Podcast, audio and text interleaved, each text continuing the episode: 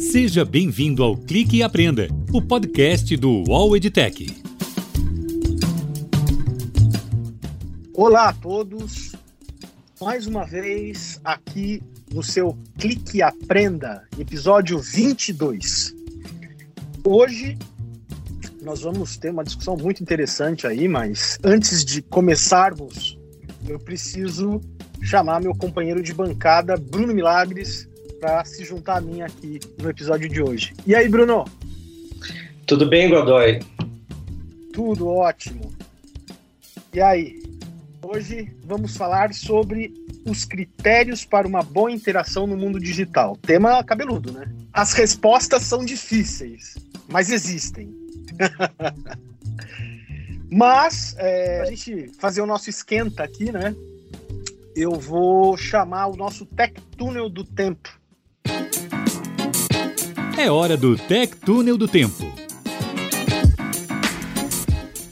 Setembro é um mês riquíssimo em, em datas comemorativas do mundo da tecnologia, né?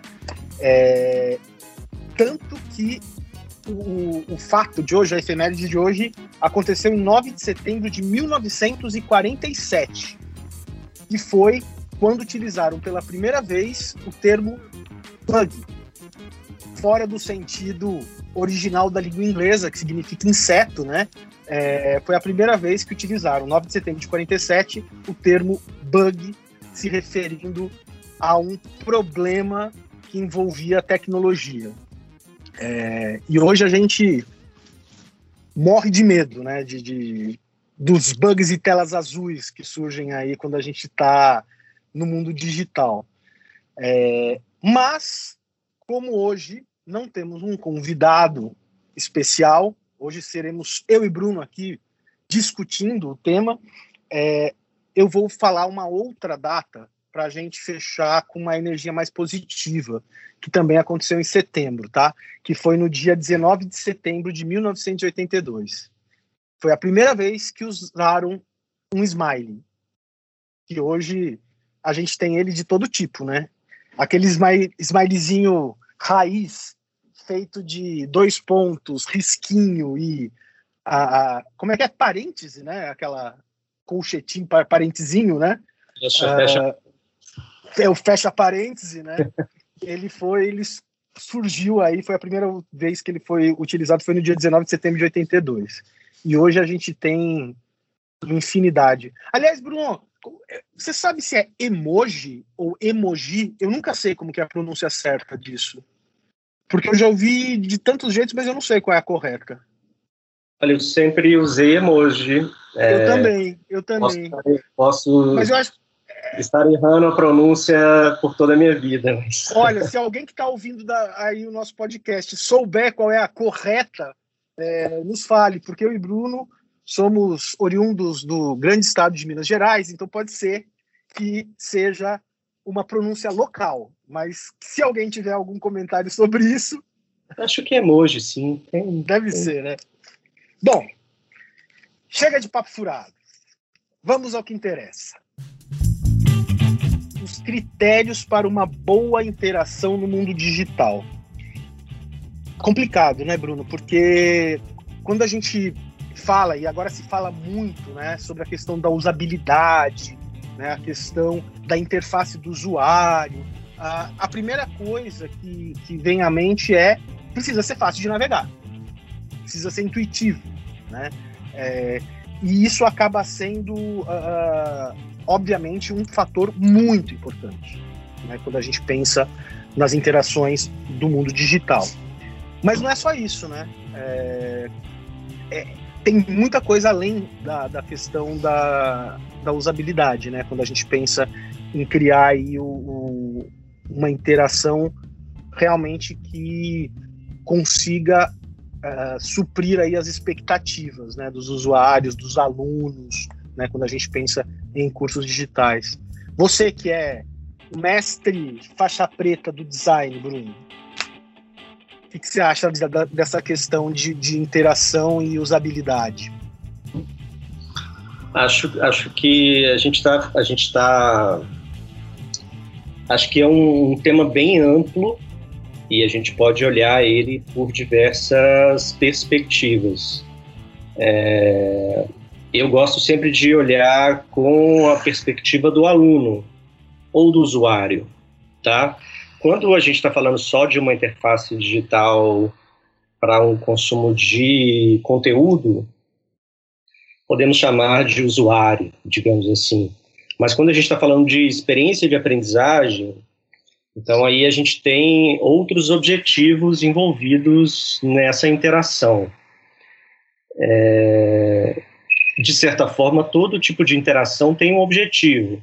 Quando a gente fala do aluno, ele tem um objetivo final de aprendizagem que envolvem diversos fatores. Ele precisa de compreender informação, é, interagir com aquele conteúdo, se possível, colocá-lo em prática, se possível, é, interagir com outras pessoas e discutir aquele, aquele conteúdo, aquele conhecimento é, apresentado.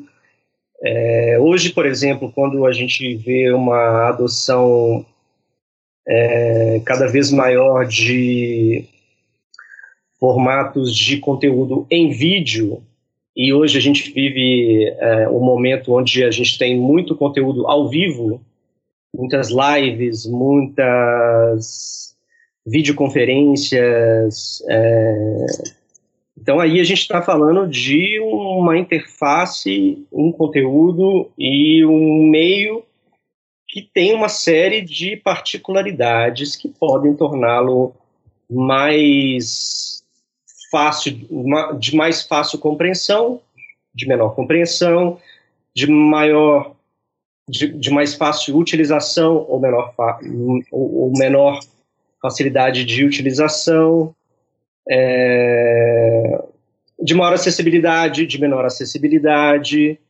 É, então são vários fatores. A gente vai desde fatores tecnológicos mesmo, como infraestrutura e velocidade. Então, quando você está é, tá acessando um conteúdo em vídeo e ele demora a carregar, ou ele precisa de fazer processo de buffer constante, ele não é aquele vídeo é... fluido, né? É, é, é, é, frustrante quando isso acontece. É né? frustrante. Né? Então, todos esses detalhes, eles atrapalham a experiência como um todo. É, quando a gente fala de uma videoconferência, por exemplo, é, quando você fala com outras pessoas e elas estão com o vídeo desligado, então eu tenho menos um canal de comunicação. Eu estou mandando mensagens, às vezes eu falo utilizando as mãos, às vezes eu falo com a. Eu me comunico com a expressão da minha face, com a forma como eu falo, com o tom da minha voz. É, quando eu desligo a, quando eu desligo o vídeo, eu perco alguns sinais nessa comunicação. É, a gente tem muitos casos hoje, né, de escolas e professores reclamando que os alunos assistem às aulas com a, a velocidade. Com velocidade, muitas vezes desligam a câmera porque senão o vídeo não flui corretamente. Sim. É, então todas essas coisas elas influenciam na experiência. É, mas o que torna uma experiência aprazível, uma experiência fluida, é, tem várias formas, tem várias abordagens para isso. Tem uma, da, tem uma das que eu gosto mais é de um designer que trabalha hoje na Sapient, o John Maeda. Eu já devo ter falado sensacional dele aqui. É, ele tem uma abordagem, quando ele fala de CX, de experiência do, de, de, consumo, experiência do cliente, é, que ele tem quatro pilares que ele utiliza para dizer se, é, se ali aquela, aquela empresa ou aquela marca oferece uma boa experiência ou uma experiência não tão boa. Os atributos são, é, em inglês, light, accessible, ethical and dataful. Então, se é uma experiência leve, e aí quer dizer, se ela é fácil de ser adotada, se ela é simples o suficiente, não de simplista, mas simples de ela tem apenas aquilo que eu preciso, se ela é acessível E aí, quando a gente fala de acessibilidade, a gente entra em diversos outros aspectos. Sim, sim. Mas desde a acessibilidade tecnológica até uma acessibilidade de formatos e de todos os detalhes de acessibilidade para diversos tipos para diversos tipos de, de, de usuários. Ética, então, se realmente é, existe uma relação de confiança das duas partes e se não tem uma quebra ética nessa relação. E ele usa um termo que eu acho muito interessante, que é o dataful. É, não tem uma boa tradução para isso no português, mas é, é, é um jogo de palavras que ele faz com o beautiful. Beautiful de belo, o dataful é como se ele fosse cheio de dados. Ou com. Cheio de sentido, né? No sentido né? que, traz, que traz conteúdo, é isso? Não, não só de conteúdo, mas cheio de, de dados. É quando essa, essa experiência ela gera dados para que a interface tecnológica é, possa se possa utilizar esses dados de forma inteligente para te apresentar. Eu vou dar um exemplo que eu acho que vai ficar mais fácil. Né? É, quando a gente acessa um site e ele lê as suas preferências e ele te apresenta o conteúdo de acordo com as suas preferências, uma Netflix, por exemplo, que já mostra os, os, os, os, os filmes que você está assistindo, os filmes de temas relacionados, se você assiste muitos filmes de ficção científica, ele já te apresenta mais daquele conteúdo. Isso é uma e experiência. o quanto é relevante, né? Também, inclusive, assim, tipo, isso é x% relevante para você. Né? E ele usa esse termo dataful para falar desse tipo de experiência. É uma experiência que essa leitura de dados por trás da experiência, ela propicia essa experiência digital é, ser mais fluida, ser mais agradável, é, e aí, e, assim, isso, isso se reflete hoje em, diver, em diversos tipos de experiência Sim. digital. Quando a gente traz para o mundo da aprendizagem digital, das interfaces de, de um LMS, de um aplicativo onde você consome um conteúdo de um curso, quando a gente fala que ela, ela tem características de ser dataful, quer dizer que aquela interface, ela a, a, tecnologia por trás dela, o algoritmo por trás dela, ela tende a te apresentar aquilo que melhor ou, ou aquilo que mais mais relevante, né? Que é mais relevante para você, aquilo que vai melhorar a sua experiência do usuário. Deixa eu dar uma, deixa eu dar mais um exemplo que também ajuda. Tem várias, inter... tem várias plataformas que têm uma feature, inclusive a nossa, que tem aquela feature de continue a aula de onde você parou. O isso famoso é tracking. É, é, isso é uma feature que usa esse tipo de dado para te dar uma informação relevante de acordo com o objetivo que a plataforma tem da sua experiência. Então, se é, você tem como objetivo é, seguir numa, numa jornada que não é uma jornada curta, muitas das vezes, então essa feature ajuda na sua experiência. Puxa, eu não preciso de ir lá e voltar e procurar de novo onde eu parei. É... E tem vários detalhes. Quando a gente tem lá o, o, aquela feature também de, de aplicativos de vídeo, de pular a vinheta de abertura, é um é detalhe sensacional. e ajuda na fluidez da experiência. É... Então, quando a gente traz para as interfaces digitais voltadas para a aprendizagem, é, quanto mais inteligente é a, a, interface, quanto melhor é a aplicação por trás daquela interface. Quando eu falo de interface, eu não, não falo mais só de uma interface visual. Não é, é só. É muito mais além disso, né? não é só a parte visual, eu falo muito mais da parte tecnológica por trás da experiência.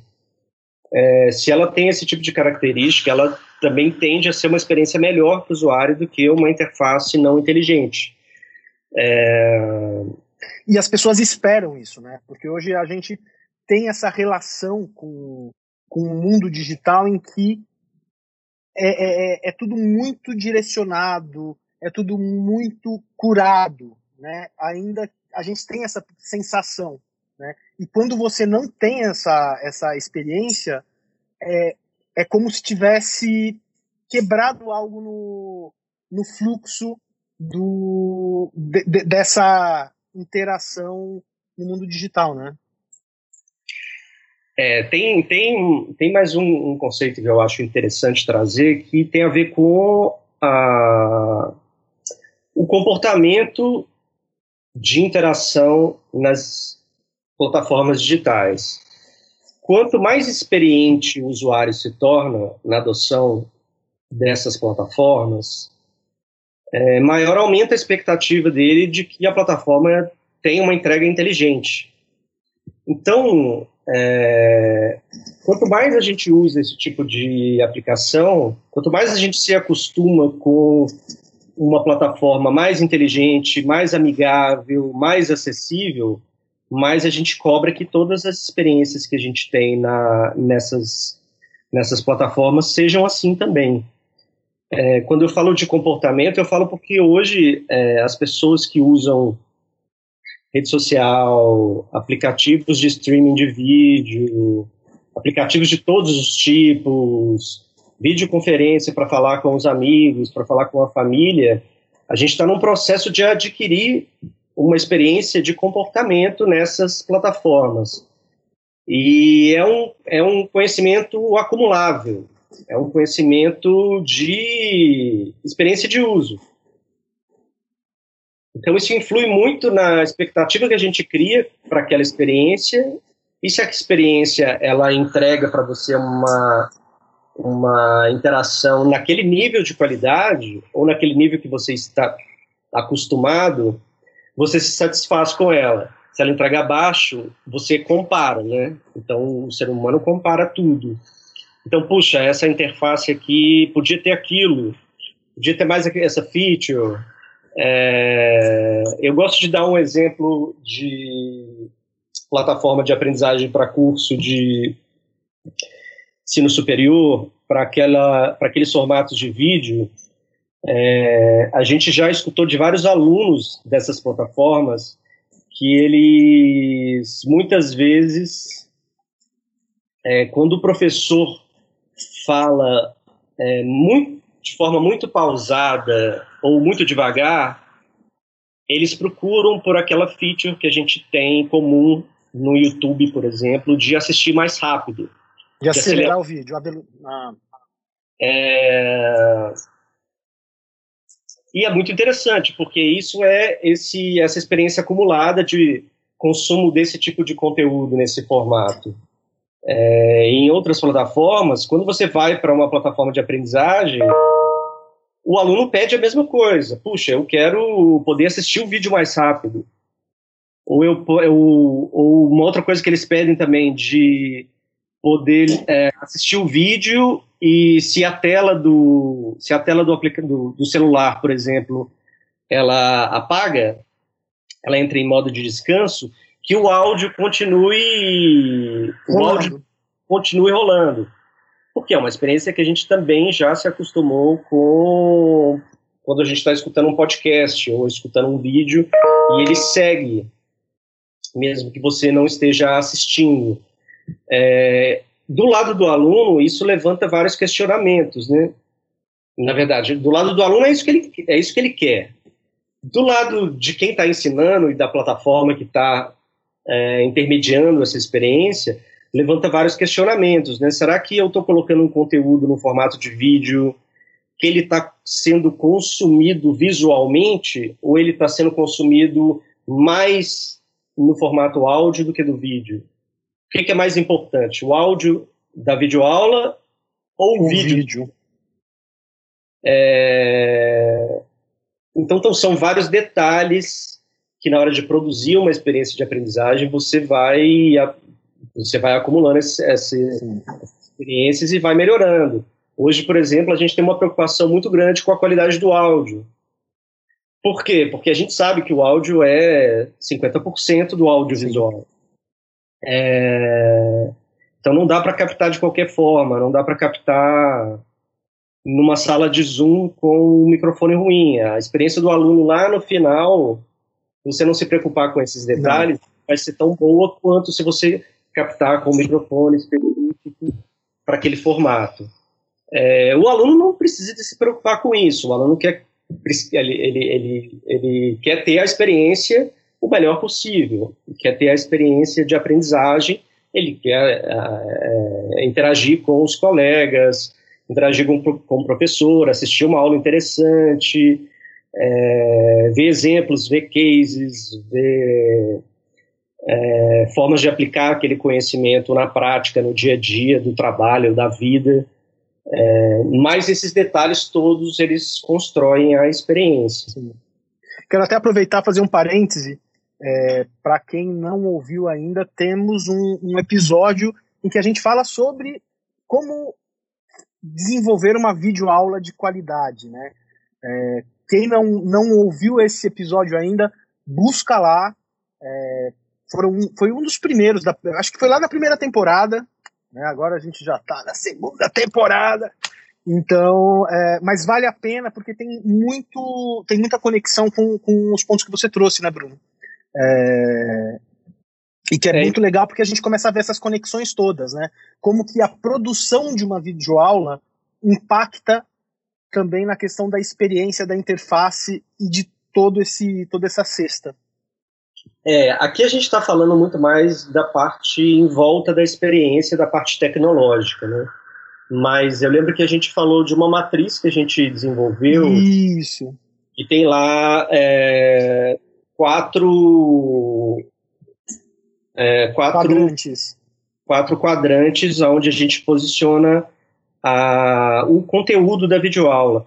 Lá a gente falava muito mais sobre a, a qualidade do conteúdo. Exato. Da parte pedagógica, da parte de comunicação do professor e menos dessa parte técnica, né? Então, só relembrando, né? Os quatro pontos são o professor é, se conectar bem com o aluno, então é, ter um, um, é, um é, ter uma preocupação um né? conectar com a audiência, ter uma preocupação com o conhecimento que ele vai passar da forma mais simples possível. É, o terceiro ponto é o entretenimento, é, mas fazendo né, só uma observação importante, não o entretenimento de, de diversão, mas o entretenimento de manter a atenção, de entreter, de manter a sua audiência atenta ao conteúdo que você está transmitindo, muitas vezes utilizando, claro, é, ferramentas a, do entretenimento, né? Ferramentas Sim. de é muito melhor você assistir uma aula divertida, interessante e, e cheia de assuntos e exemplos é, vívidos, né, do que uma aula Sim. maçante. Existe inclusive um termo para isso que é o edutainment, né? Ex é exatamente, exatamente. Conceitos de entretenimento focados na, na experiência de aprendizagem. Eu gosto de fazer essa observação porque o termo entretenimento ele sempre leva para o um lugar mais óbvio, né? Um lugar mais óbvio do significado da palavra. E ele não é bem entendido pela, pelo mundo acadêmico. Então, quando a gente fala de entretenimento, de entreter a, a, a sala de aula dos alunos, é muito mais em, tem muito mais relação com a manutenção da atenção e do interesse e não da diversão pela diversão. Né? É, eu acho que é bom deixar isso bem claro para a gente não usar o edutainment da forma errada. E por último, quarto ponto é a identidade, né? É fazer isso de uma forma original, é, fazer de uma forma que você também se conecta com a, as individualidades de cada pessoa na sua audiência, de cada pessoa na sua sala de aula virtual, seja ela uma plataforma, seja uma sala de vídeo, seja uma live, é, todos esses pontos ajudam numa experiência quando a gente fala de conteúdo, né? Quando a gente fala de, da experiência como um todo, de plataforma, aí a gente fala de uma experiência leve, rápida, simples, que proporciona é, um acesso para todo mundo que gostaria de ter a experiência, que a interface, a interface seja dataful, que seja é, inteligente, que utilize os dados que você dá na plataforma, te retorne de uma forma positiva e de uma forma ética, né, que não utilize esses dados é, para atrapalhar a sua experiência, muito pelo contrário, que ela seja mais simples, mais fácil, mais interessante, mais amigável. Bom, Bruno já deu um spoiler aí, então, de qual é o foco desse outro episódio que eu falei do vídeo. Busca lá, vale a pena. É, a gente fala muito mais, muito mais, com muito mais detalhes sobre isso no episódio. E Bruno, é, a gente pensando aqui agora na, na questão né, dessa experiência, dessa interação, durante muito tempo, quando a gente falava sobre educação à distância, né, sobre learning, Uh, algumas pessoas já vinham com preconceitos, né, no sentido de que, putz, é avançar e, e, voltar e só em telas estáticas e tal. Isso já é passado há algum tempo. Né, já é passado há algum tempo.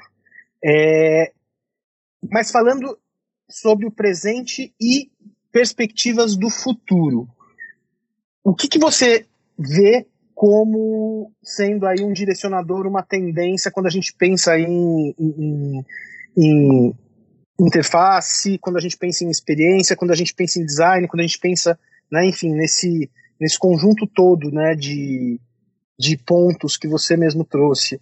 É, o que, que você imagina no, no, na prática? Né? A gente está indo aí para um mundo em que tudo vai ser vídeo, é, é, né? Tô, tô... É que vocês não estão vendo a cara dele. Mas eu fiquei em dúvida, é ou não é? Acho que não, o, o Godoy. É, é, claro que o vídeo tem é, é um, um, formato muito poderoso. É, mas eu acredito muito mais numa numa experiência cada vez mais imersiva é, do que uma experiência basicamente em vídeo. Quando eu falo imersiva, eu falo que o mais importante é o aluno é, entrar no flow da experiência de aprendizagem, ou ele fazer uma imersão naquela, naquele, naquele conteúdo. É, isso pode acontecer por áudio. Isso, eu, eu gosto muito do formato de áudio, porque de certa forma, ele, ele, ele é mais próximo, né?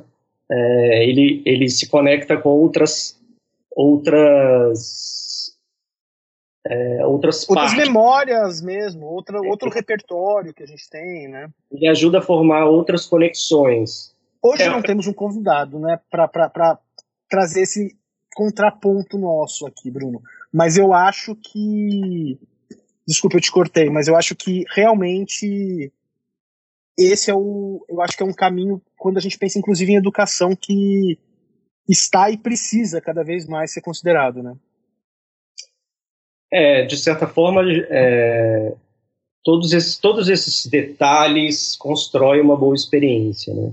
Eu acho que, inclusive, a gente, a gente é, é um tema muito amplo para a gente falar aqui num, num formato tão pequeno, mas se quem estiver escutando a gente quiser dar a sua contribuição também, manda que a gente comenta no próximo, no próximo, no próximo capítulo, no próximo episódio, num episódio, próximo... a gente volta a falar encontro. sobre esse, esse tema. Sim, aí aproveitando que o Bruno disse isso, vou aqui então reforçar quais são os nossos meios de comunicação. Você Legal. pode entrar em todas as nossas redes sociais. Nós estamos em todas as redes sociais. A gente adora rede social. Então a gente está no LinkedIn, a gente está no Facebook, a gente está no Instagram. Arroba WallEdTech, não é difícil de lembrar. É, e a gente vai ficar muito feliz de saber a opinião de vocês e a, a, a visão de vocês sobre esse tema. Né? Uh, como eu disse, hoje não temos um convidado, então não teremos a pergunta do convidado, obviamente. Mas ninguém sai daqui sem antes saber a dica do, do Bruno para essa semana. Solta o hackeando. É hora do hackeando. E aí, Bruno, o que, que, que você separou pra gente essa semana? Eu vou recomendar É um, essa é uma dica para designers, tá? E Opa! também sobre o assunto. Tem um livro recente de um designer que se chama Michael Beirut. Ele tem um trabalho super relevante e ele tem um livro novo que se chama How To. E aí ele How fala e ele fala um pouco sobre uma série de projetos desenvolvidos não só por ele, mas pela equipe dele, né? E quem se interessa um pouco mais sobre linguagem visual e utilização de, da linguagem de visual para explicar melhor conceitos, comunicar de uma forma mais simples. Ele é um designer super minimalista e tem um trabalho super bonito, super interessante. Ele é um, ele, se não me engano, é o designer que fez a campanha da Hillary Clinton em 2016. Está em ano de eleição. As eleições americanas. É. é. E é claro que nós somos nós somos animais muito visuais, né? Então, para quem se interessa por design, pela parte visual, é uma boa dica. Fica aí a dica então, How to do Beirute. É, lembrar. Estamos em Hudson. Ficha completa para quem está interessado em ir atrás, né? para não ter dúvida. Brunão, a gente vai ficando por aqui, mas semana que vem tem mais, com mais um assunto e que tenho certeza que vai no mínimo, trazer algumas inquietações. A gente gosta de compartilhar inquietações com vocês que nos ouvem. Esperamos aí os comentários de vocês nas nossas redes e até o próximo episódio. Falou, pessoal. Tchau, Bruno. Tchau, tchau, Godoy. Obrigado. Este é o Clique e Aprenda, o podcast do UOL EdTech.